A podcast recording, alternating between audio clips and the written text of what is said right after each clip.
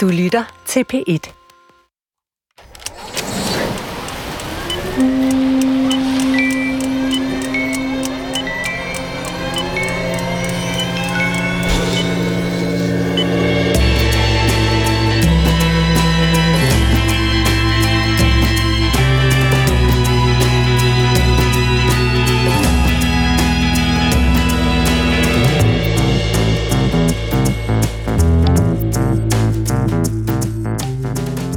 Bjørnsen fra Odense er 96 år gammel og en af de få nulevende veteraner fra den sidste krig på dansk jord. Han var 20 år gammel, da han og kompagnikammeraterne forsvarede Danmark den 9. april 1940. Og det foregik på cykel. På grønne, tunge militærcykler. Jeg hedder Mikkel Rønnow, og historien om en af de sidste danske cykelkrigere starter en tidlig morgen den 9. april 1940 på gulvet i Kværs Kro, der ligger lige uden for Gråsten i Sønderjylland.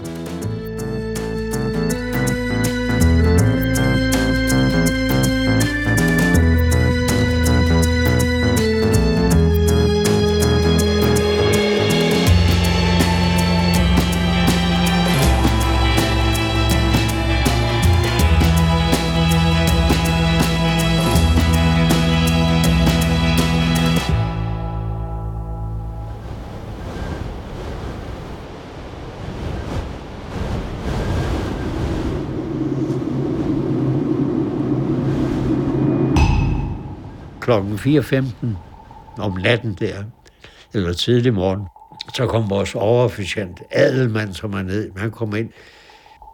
Jeg lå på noget, der hed Kværs Kro på gulvet og ventede på, hvad der ville ske. Vi vidste jo, at de ville komme. Så sagde han, øh, tyskerne er gået over grænsen. Træd an udenfor. Der var ikke spor panik eller noget, han gik bare ud tog vores cykler, der stod der og stillede op. Så stod vi der, og så blev der kommanderet jo lavet gevær. Blev der puttet skarp ammunition i gevær 89.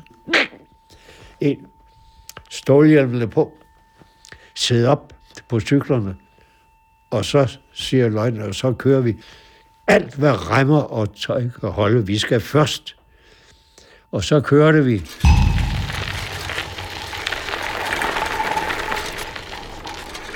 Kørte ud fra Kværs, hvor vi var, og så drejede vi jo sydpå.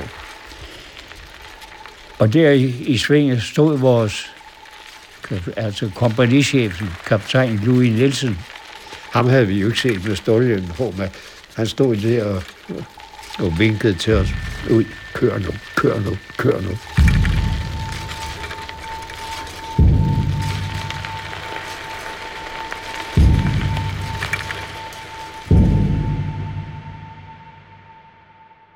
Det var i 1939. Det var jo et øh, år, hvor hele Europa holdt vejret på grund af Adolf Hitler dernede, ikke sandt? Under den her verdenssituation, der indkaldte man gammel mandskab, dansk gammel mandskab, helt tilbage fra år, øh, nogen, der stod 36, altså trænede folk, eller folk, der havde været soldater. Og de kom ind og blev hjemsendt igen og så indkaldte man næste generation, eller årgangen, som det hed. Og til sidst, så indkaldte de så den årgang, som, så var det forårsholdet fra 1939, og så kom efterårsholdet. Så vi blev bunket sammen. Og så bliver man jo vurderet jeg for eksempel sagde, at jeg vil gerne være marinesoldat, jeg vil gerne som marinen. Så spurgte disse mennesker, der sad jo både en fra marinen, og en fra hæren, og en fra flyvevåbnet, og kunne vurdere den unge mand, der kom ind bare iført efterhånden ingenting. Så siger jeg, hvad berettiger dem til at søge marinen, sagde den her. Så jeg medlem af Odense Roklub, så troede han selvfølgelig, at jeg ville lave grin med ham mange tak, så, så, så, så er du nok. Så stak de hovederne sammen, og så sagde ved I hvad, her Ole Bjørnsen, de skal være cyklistsoldat, cykelsoldat. Vi har her ved 4. bataljon i Odense netop indført cykelkompanier, der arbejder med det år. Kan de cykle? Ja, det kan jeg da. Selvfølgelig kan jeg det.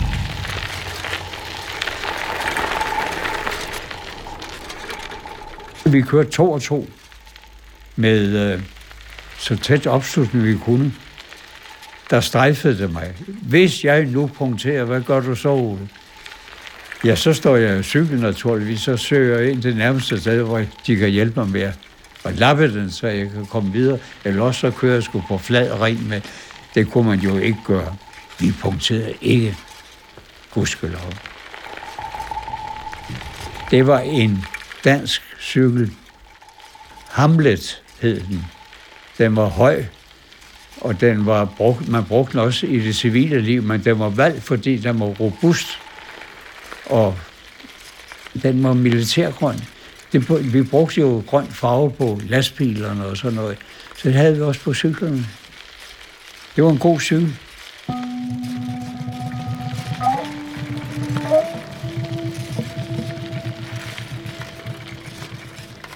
Der var sne i vejkrydserne stadigvæk.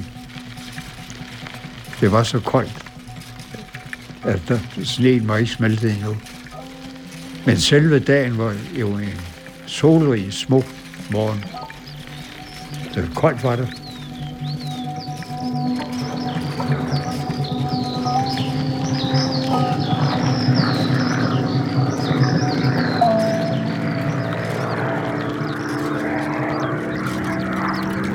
Vi kørte godt de der 5 km rundt regnet. Så kom der en flyver over os. En lille en. Det lignede en, en stor sportsmaskine, som vi selv kendte. Ikke? Brrr.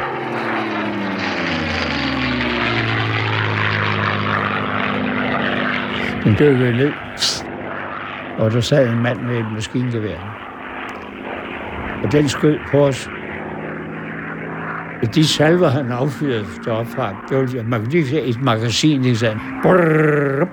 Der er cirka 30 skud i, vil jeg tro. Og når de ramte jorden, så sprøjtede jorden jo op sådan. Det kunne man se. Det var meget tydeligt. Lige med det samme, han var der, så råbte Løjtnant Nielsen, flyverskub! Og det vidste vi, så var væk. Altså ned. Gemme hovedet, for er der noget, der kan se, så er det jo sådan lidt åsyne. Så røg man af cyklerne, og så i det nærmeste skjul her, var der et, en lille skov, et lille krat, hvor vi gemte os, skjulte os.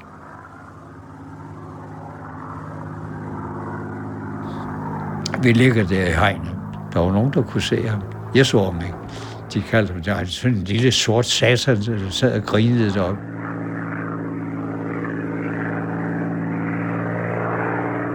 Gudskelov, så ramte de ikke nogen af os. Og, og jeg, jeg ved ikke, om den mand deroppe, han synes, at, øh, at jeg, vil, jeg vil bare forskrække dem. Det kan vi ikke vide, men det var mærkeligt, at han ikke ramte nogen. Men der blev skudt vores første deling. Den var udset til at køre op af hovedvejen sammen med oberstløjtnanten, der ledede bataljonen. Og der faldt 410 min gode ven Frode, han blev ramt i nakken. Så ham, der skød der, han skød på dem, for der var en korporal, der fik et, et skud langs med kinden, og så var der andre, der altså også overfladiske sår.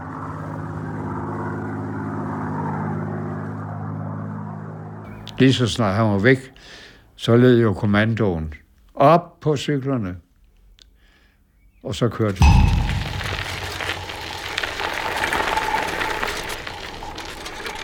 Der var vi klar, nu er det alvor. Det galt bare om at komme afsted hurtigst muligt. Der var hverken tid til samtaler eller noget andet. Så kørte vi videre og når til noget, der hed Hokkerup. Der lå nogle huse, og så var der hegn.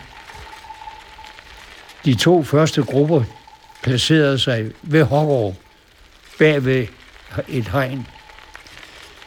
Og så skulle de være et støtte til den, den maskinkanon, der lå foran, allerede var kommet.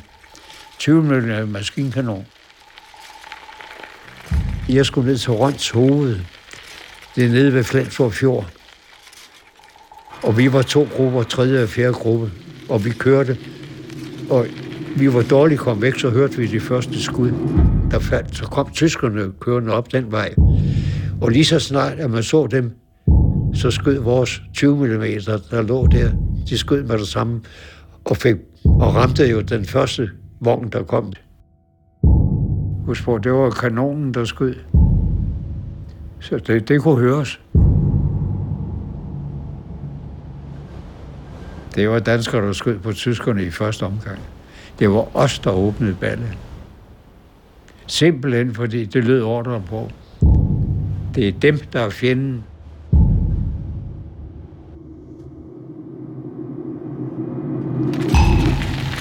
Jeg kørte videre med tredje gruppe og fjerde gruppe mod Røns Hoved. Og da vi kom et stykke ned, så satte vi vores cykler op af et hegn, hvor vi var så langt fremme, at vi kunne se skoven. Så stod vores cykler der, så vidste vi, hvor de var. Vi kunne ikke have dem med over marken. Og så sprang vi det, der hedder enkeltmandsspring, ned til vores position nede ved vejen.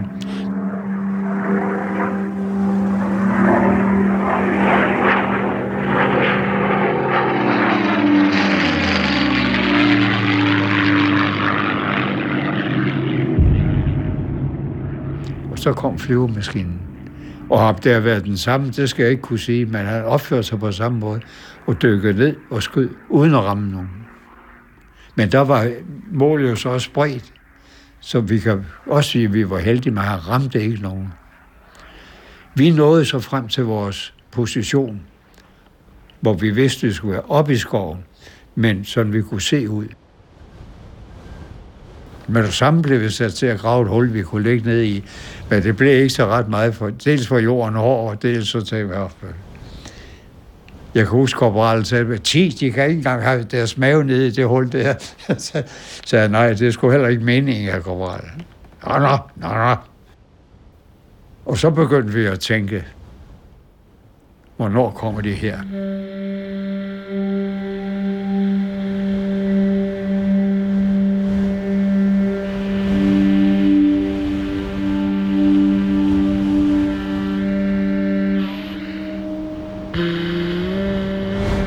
Så lå vi og, og ventede på, hvad der ville ske, og solen den steg op.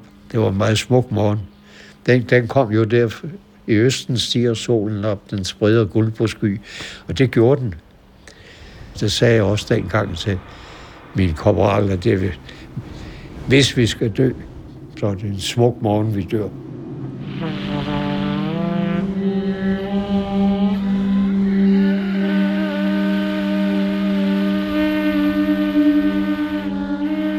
Nu var man bange.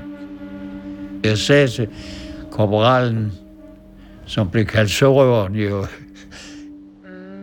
jeg håber ikke, at vi kommer i nærkamp med bajonetterne. Skal vi af med livet, så vil jeg hellere have en kugle for panden. Og det sagde jeg, og det mente jeg. Jeg kunne overhovedet ikke forestille mig det her med at få jer om ind i maven. Nej.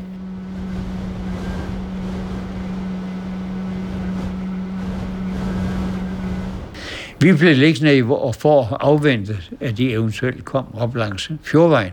Men de kom ikke. Og da vi havde afventet en times tid eller så, og så regnede med, kom der ikke nogen, så blev de her to løjtner, der ramte på maskinkanonen og vores, de blev enige om, vi tager til Sønderborg på cykel.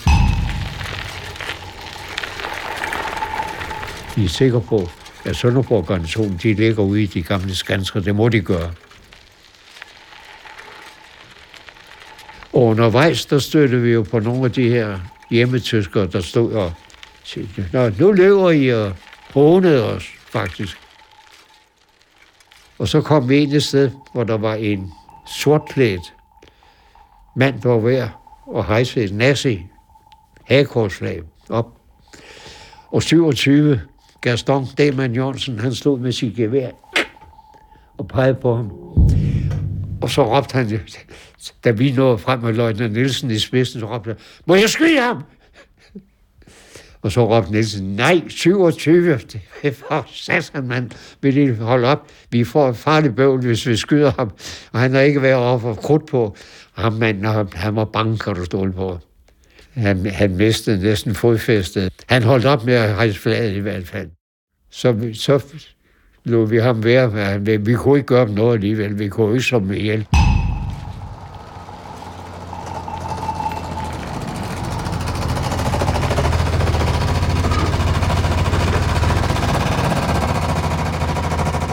Så kom der, lige efter kom der en bil imod os. En lastbil. En helt ny lastbil. Kom kørende der. Og Nielsen, vores løjtnant, han cyklede lige ud foran og stoppede ham. Og så siger han, jeg skal bruge din bil. Så siger manden, jeg, jeg, jeg skal syde på den. Jamen, hvad er der? Jeg synes, jeg hører, der er masser af skyderi. Og så sagde jeg, ja, det kan det bande på. Men jeg sagde, vi skal bruge vognen, de skal køres til Sønderborg. Så venter han jo bilen omgående. Og så kom vi jo op de her to grupper, 14 mand med vores cykler og vores to rekylgeværer og vores 14 geværer. Og jeg kom op og sidde på taget sammen med 229. Så løjtnant sagde, bare op med dem 10. De, de finder nok noget at holde fast i. Og så kørte vi.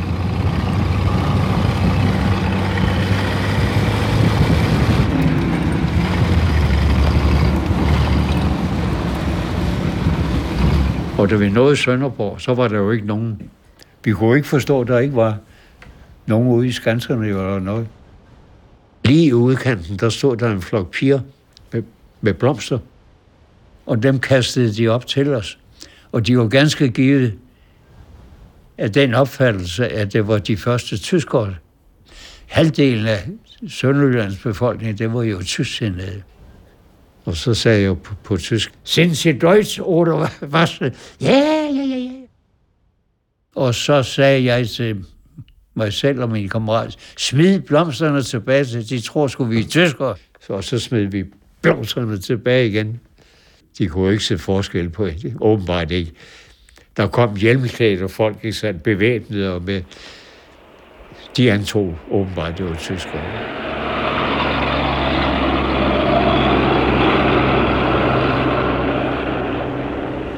Efter at vi havde spidt blomsterne tilbage til de piger der, og, og vi ikke så danske soldater eller noget, der, var, der tror jeg, at vi, vi blev klar over, at der var noget, der puslede af en art. At der, der, der var enten har de overgivet sig, eller også øh, det havde vi på fornemmelsen. Men så stod der jo, at vores øh, skilvagten jo ved kasernen, og han kunne meddele mig, at det er overstået. Det er overstået.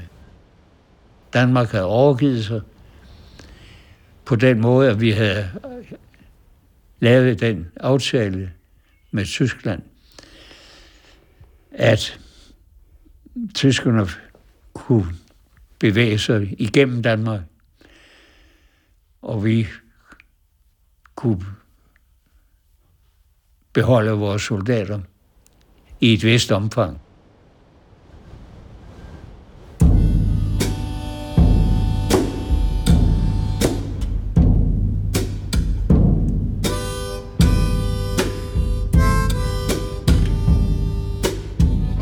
Vi samledes i kompaniet og blev talt op om det. Vi var der alle sammen.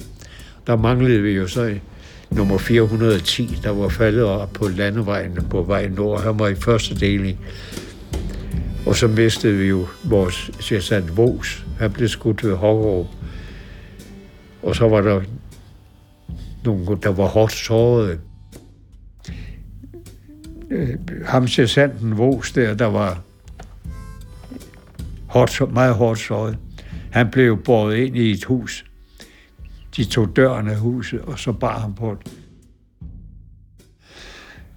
Han led så forfærdeligt, at det var et smertefuldt, det, det var sådan et lungeskud, der... Jeg kan blive helt... Han var sådan en flæk fyr. Med død han. Og ved du hvad? Han skulle hjem og giftes. Det var fastsat til nogle dage efter, hvor den her stakkels kæreste, hun måtte gå til begravelse i stedet for. Det var også sørgeligt. Jeg tror nok, at hun blev gift med en anden senere hen, men, men ja, det var sørgeligt.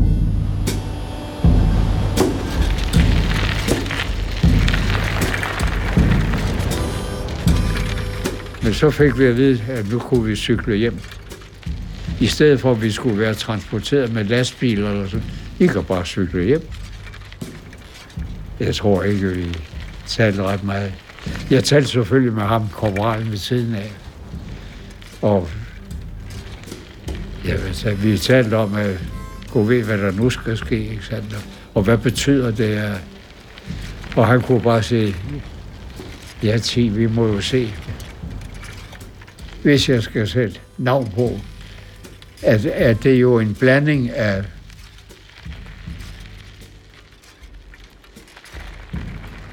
Altså, der skal være helt, helt ærlig.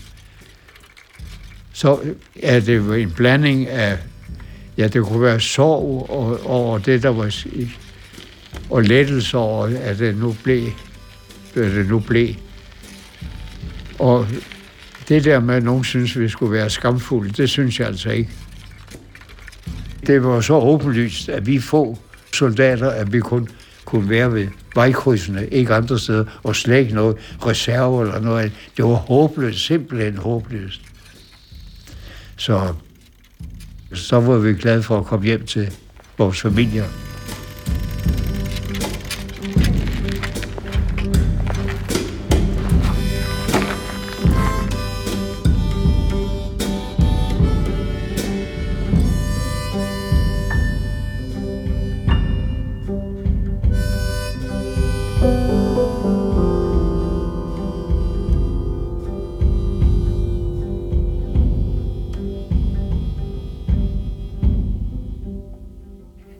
Så skulle vi have mobiliseret, og vi kunne, hvis vi havde mobiliseret, så var der jo, det var jo noget med en 40.000 mand eller sådan noget.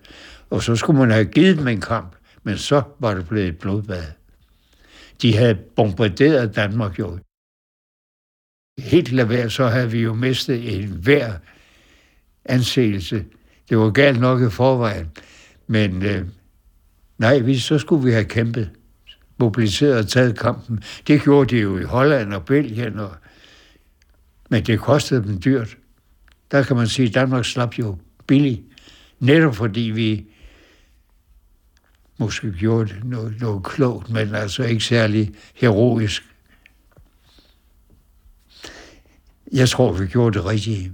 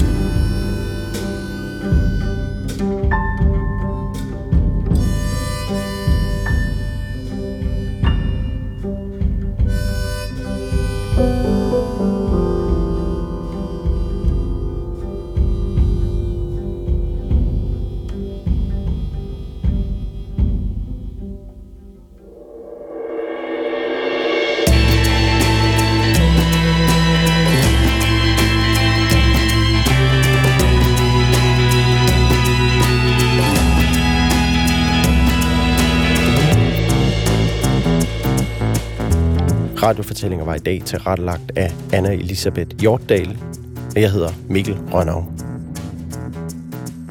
Hvis du eller hvis du kender en, der har en god historie, så skriv til os på radiofortællinger og æd i fortællinger er byttet ud med et AE i stedet for E. Og hvis bare du ikke kan få nok af radiofortællinger, kan du gå på nettet eller i iTunes og tanke din computer op med hele radiofortællingers arkiv.